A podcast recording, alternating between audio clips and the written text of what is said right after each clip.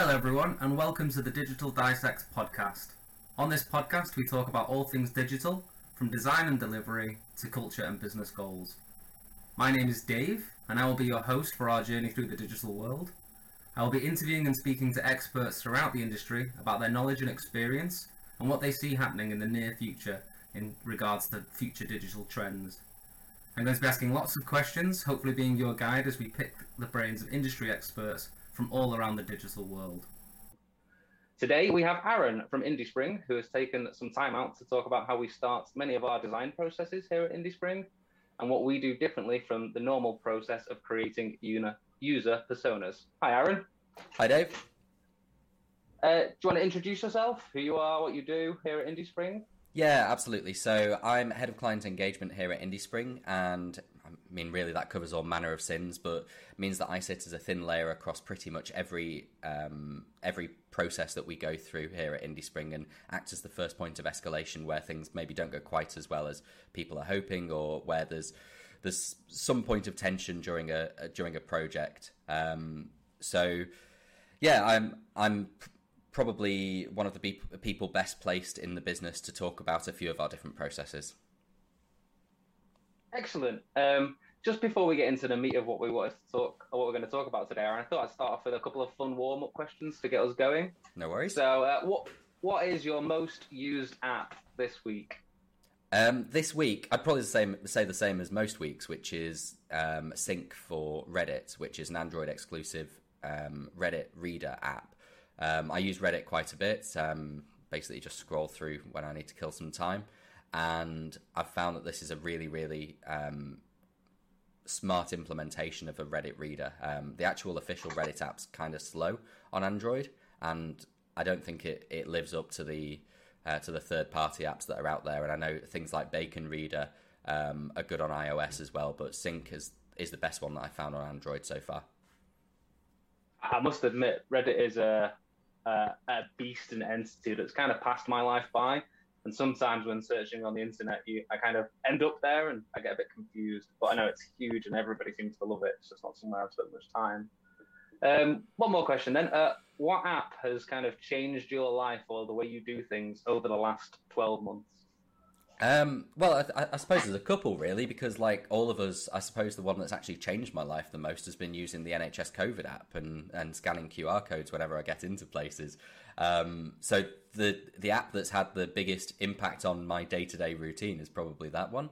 Um, but in terms of you know apps that I've been using um, out of uh, sort of from my own volition, I'd say probably Trading Two One Two. Um, I've started using that to trade stocks and shares online. Um, it's been a really interesting process, and it's something that you know I've has kind of built its way into my daily routine to check on my stocks, to uh, read up on on various movements, and and that's been quite an interesting app to use and something totally different to the sort of apps I was using a couple of years ago as well.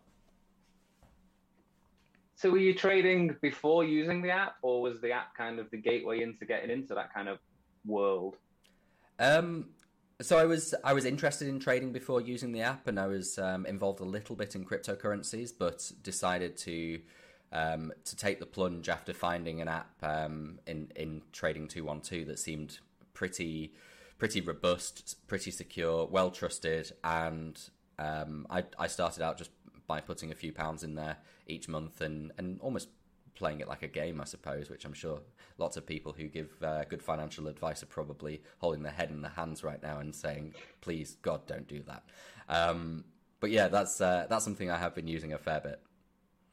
That's that's cool. That's nice. I always find like yeah, probably not even once a year, something turns up and changes the way I see things and do things. That's cool. That that kind of helps you facilitate an interest. Um, go trading two one two app really. I'd say for that.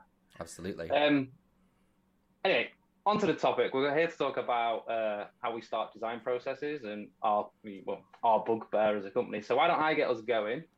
Uh, I've done some research on what uh, is considered normal practice for creating user personas. So I'll kind of read that back to you, Aaron, and then you can say you can agree or disagree with me whether you think that's right, and then also what you see the problems are with that. Does that sound good? Yeah, absolutely.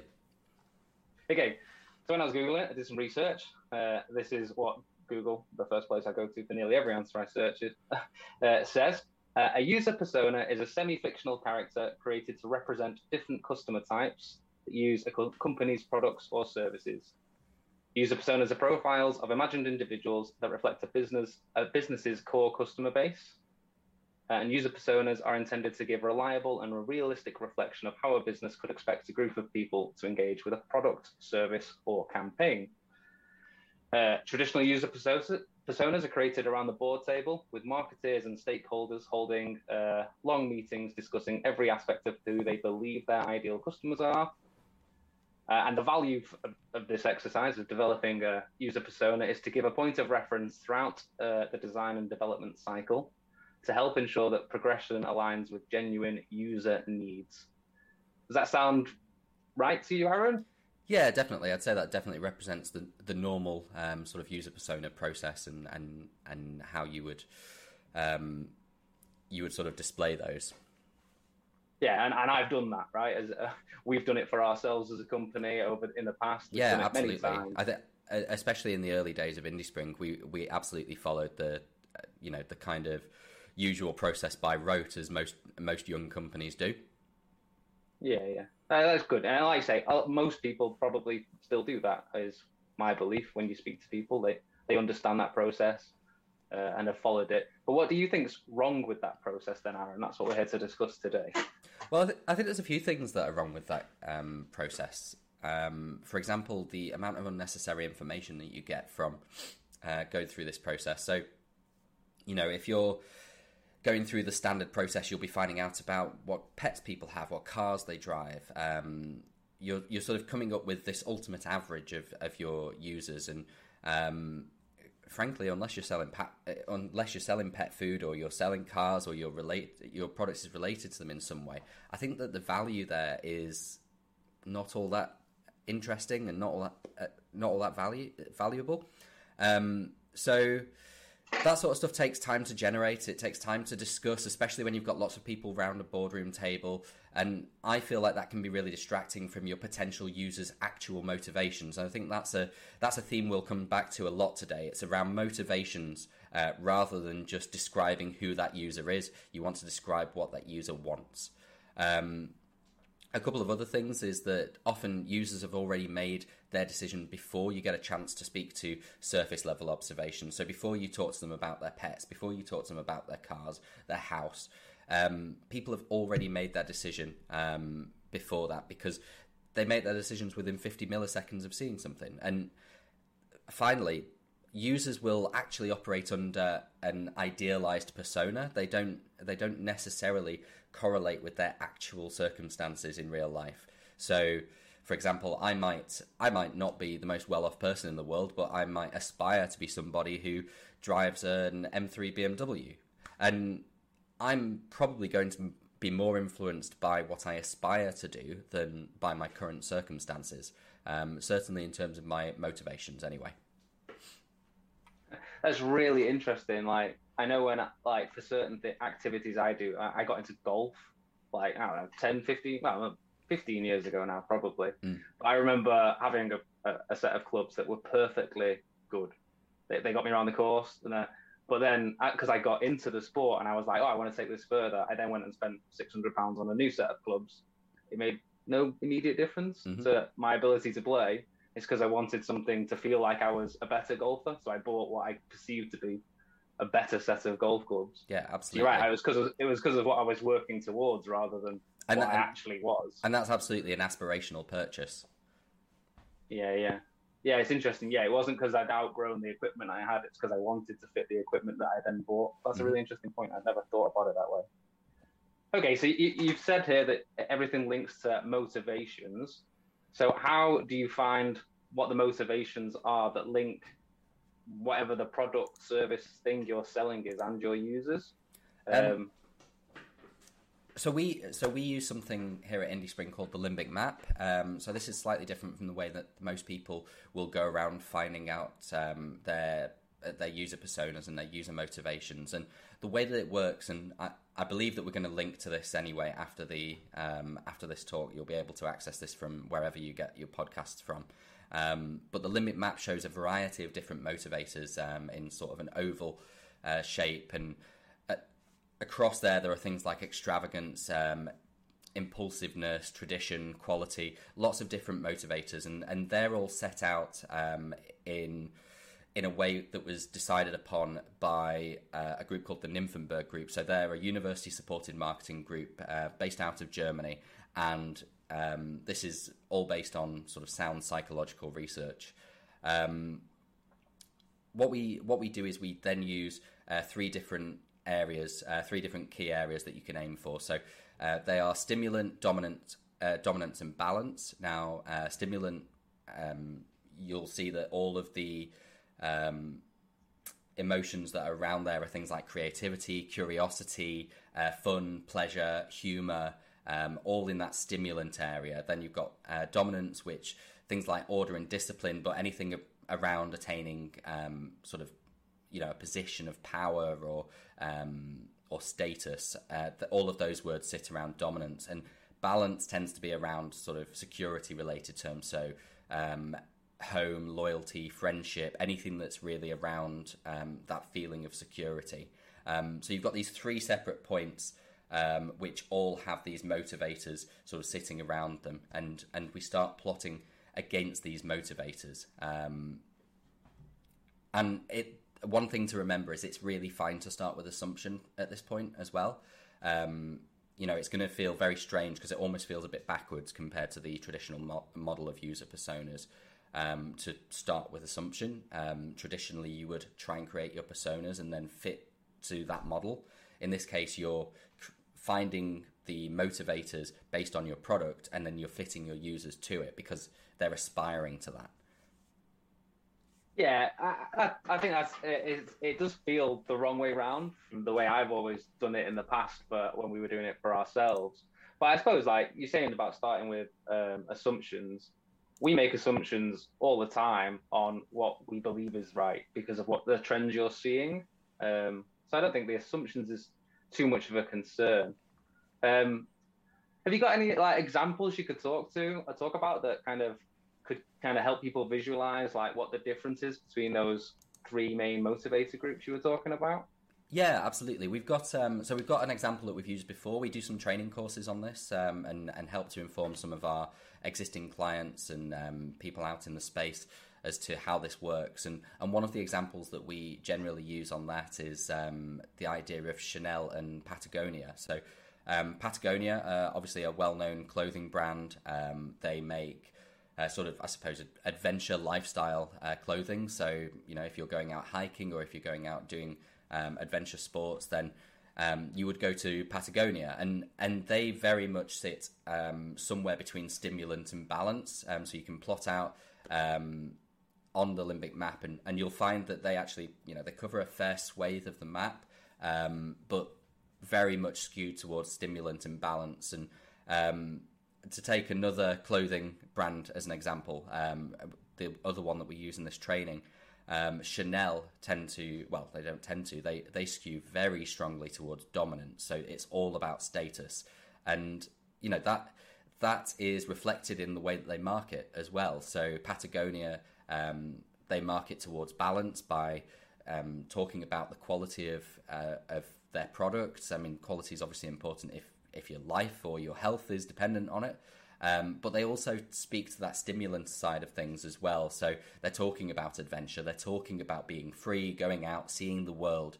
Whereas Chanel don't really need to do that. They they have a very confident brand um, based around you know minimalism in the in terms of the surrounding brand and allowing their clothing to speak for itself. And you know that that requires real confidence. Um, you'll find similar when you look at things like Rolex. You'll find the same when you look at um, you know uh, prestige car companies where they kind of they don't they don't feel the need. Apple is a great example of this, um, where they don't feel the need to bog themselves down with lots of terminology. They uh, they're confident enough that they can just say aspire to this. It's amazing. Um, and and it'll make you look amazing.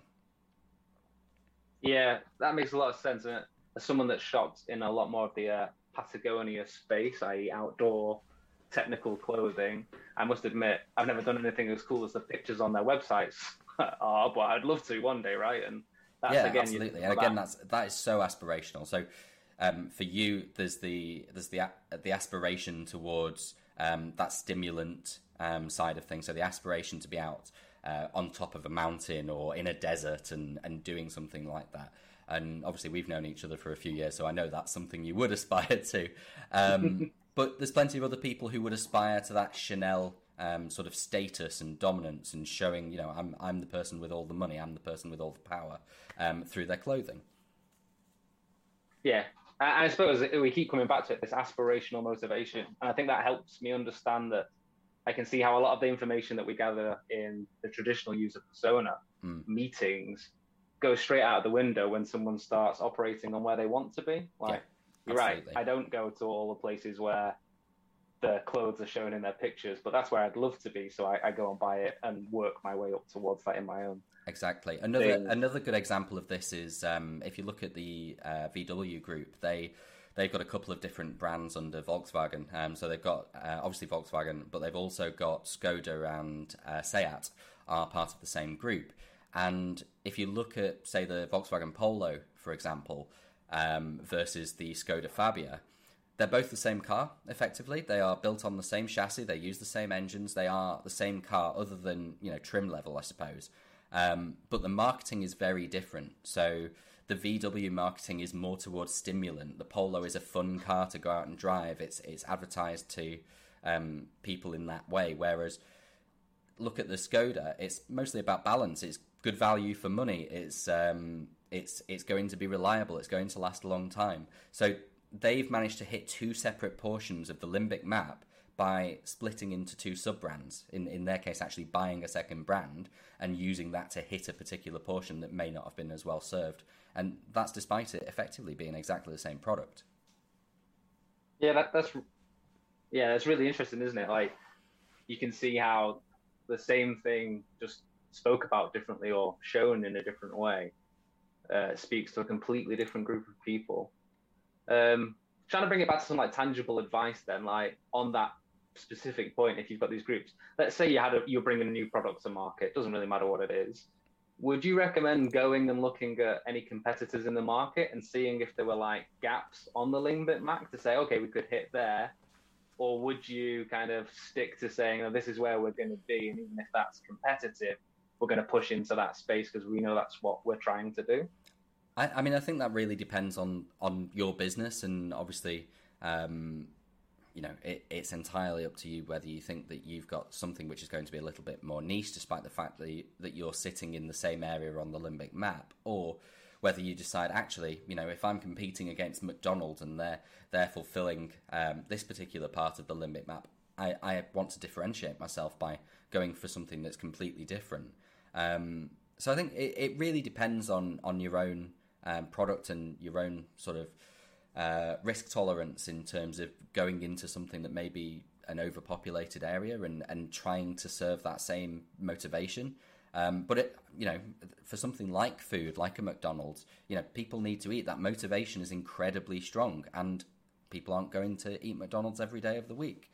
So, you know, there's there's different ways to approach it, but I, I think in general, if you know that there's going to be um, a, a heavy hitter, a big player in that area of the limbic map, then I don't think it's a problem to go. You know what? I'm going to aim for something slightly different. I'm going to go for something that they're not hitting in their marketing. Yeah, that makes sense. Yeah, when there's already such an established giant in the space. Yeah. But I suppose yeah, if you if you're in a more niche market, you're probably not as worried about the competition. Um, so therefore, you can stick to your guns a little bit more on what you believe the motivation of the product is. Yeah, absolutely. Uh, okay, so we've talked about the map and people plotting themselves. You did mention that Patagonia actually sits on two of those three that you mentioned. It's not just the one. Um, what advice would you give to people that, like, when they come to do this exercise, uh, either struggle to find themselves on the map, or just find that they could, they can justify that they could put themselves anywhere, depending on the language they choose to use. I.e., they've not honed it down yet. Yeah, I think if if you're struggling to plot out on the limbic map, it's it's probably a case of, of letting go a little and just and just going with what feels right and feels natural for your brand. And sometimes those things won't naturally sit in a particular corner of the limbic map, and and you've just got to try and sort of build it up as best you can from there. But um, if you are sitting across a couple of areas, um, there's there's a few different ways that you can approach it. But I think the most powerful one that we tend to use is multivariate testing. Um, so for anybody that has worked in conversion rate optimization and so on, multivariate testing is going to be super familiar. Um, and it's just a case of comparing two two things against each other and seeing which one performs best.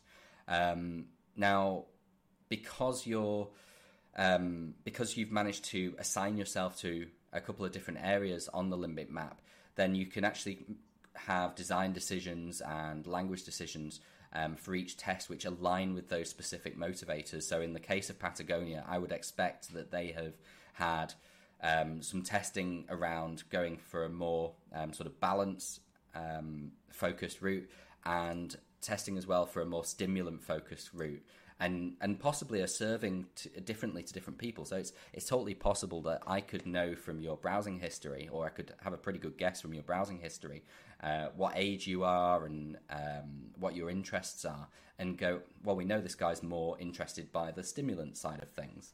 Um, so to serve slightly different content um, in order to focus on that. Um, but yeah, it's it's totally fine to use multivariate testing. It's super powerful when you do it, and the idea is that by performing this testing, you're going to validate your thinking um, from the previous step. So you've you've made some assumptions, but by performing this testing, you can validate that. So you could even try and perform some testing across all three of the key areas, and you know it might turn out that you're completely wrong, and that's fine. You're going from this assumptive start but I think you should be focusing more of your energies on the area that uh, that you think is right. Yeah, that's uh, that's great. Uh, I, I've obviously we've been up in the industry a long time now, like A/B testing and multivariate testing. I always kind of had a problem with because it seemed to be guesswork some of the time, and I know loads of people will be arguing that it's not guesswork; it's based on data, and I believe it is based on data. The choices that you then make. Yeah. But sometimes you're just having to have a gut feeling. I think it's really nice to be able to tie it back to a, a, decision you made early on. Absolutely, right wrong, I, right? I, think we I think we've all been in a meeting at some point where somebody has said, "Let's try changing this um, this CTA, this call to action, from red to green." And see what happens, and and that sort of thing feels like guesswork. Whereas this, where it's like, um, right, let's let's focus our language around sociability or trust, and see if that and and because that's something we've identified as likely to be a motivator and see if that has a positive uptick or see if you know creativity and fun and extravagance. Let's let's see if they are more likely to resonate with our likely users. So it feels less like guesswork. It feels more like targeted. Yeah yeah. So how much do you think this uh, a more hypothetical question for you aaron. How, how much do you think this personalization and targeting in marketing and advertising and usage of products is going to affect us going forwards um, oh. It's quite hard to see in isolation, isn't it? Because you see what you get. Yeah, absolutely. But I wonder how much you think is going on behind the scenes that you might not know about. I, I think most people that use major brands, you know, if you're using something like Reddit or you're using something like, you know, the Coca Cola website or, um, you know, even Facebook, the amount of personalization that's going on there is huge, and we are all affected right now by hyper personalization. Um, and and you know our purchasing decisions are being affected by it our political decisions are being affected by it to get you know to go onto the grander scope of things. And you know it it really isn't that difficult based on your browsing history your comment history on social media. Um, it really isn't that difficult to figure out if you're somebody who's going to be easily swayed towards a product or a choice and and to sort of feed your motivations to push you in a certain direction. Yeah, and I, on a much more mundane level, I know it does happen. So I bought uh, pick and mix that got delivered to my house mm-hmm. rather than me going to a shop to get pick and mix. And then four other pick and mix brands turned up in my advertising, and I'm like, oh, you've caught cotton on that I'm interested in this. you've caught um, on that I like sweets. yeah, basically. I always find it funny. I, my major frustration is sometimes they don't know you've made the purchase. Yeah. Uh, I think that's the next thing for me. Like when Amazon tries to sell you something you've just bought, for example, yeah. and you're like, you should know I've bought it. That's like my pet peeve with this kind of clever marketing that's going on. I, I, I bought a vacuum cleaner recently, and all I've seen is vacuum cleaner ads ever since. And I, I feel like that is the most stupid thing possible. You, I've just bought a vacuum cleaner. This is a this is a one off purchase. I'm not going to buy more vacuum cleaners. I'm not starting. I'm not starting up a, a secret cleaning company. Um, like, it, yeah, it just it just seems crazy to me that that's something that hasn't been solved by the big guys yet, and and you would expect Amazon to be so much better at it. Yeah, yeah. Uh, well, thanks for taking some time out today, Aaron, to kind of talk about that process that we've got. Um, I, I, must admit, like from where we were doing it three or four years ago, and me being in charge, I think listening to you guys talk about it now is so interesting, and it makes it much more real, if that makes sense. It's quite a large term, but like the guesswork seems to be removed a bit more because you've got a map and it's plotted and it doesn't matter if it's wrong but you know why it was wrong. I find that really interesting. Yeah absolutely. And this is this is a, a very small part really of a much larger process that we run um, with all of the new applications that we start working with or when we take on an older application. And um, obviously we have we have to work on on that and and decide the roadmap. This is this is sort of the first stage of a, a larger process. So um, hopefully, it's something that we'll be able to discuss in more detail as we go down the line because I, I, think there's there's plenty there um, for us to discuss, and I'm sure that the people um, listening to the podcast or watching it on YouTube are going to get loads of value from those stages as well. Oh, great! Yeah, that uh, uh, uh you've committed yourself now. I'm going to have to steal, steal you for a couple more sessions. I, I might be months. committing someone else on the team. We'll see. well, you just point them in my direction, and that'll that'll be fine. Awesome. Um, but yeah, thanks again for your time today, Aaron. I really appreciate it. I hope everyone listening uh, got something out of it, uh, and that we can see you on the next podcast. Excellent, no problem at all. Cheers. Thanks. Bye. Thanks for listening or watching if you're on YouTube to this first episode of the Digital Dissect podcast. Next time we have Rob Sambach, the managing director of IndieSpring, who's going to talk to us about the sustainability of flexible working. Rob has built IndieSpring with flexible working as a core policy for the last 10 years, and he's going to share what he has learned about running a business with flexible working and how to balance this while keeping a strong culture within your team. Please follow us to keep updated when new episodes are released, and all the episodes will be available on YouTube and to wherever you listen to your podcasts. Until next time, thank you and see you soon.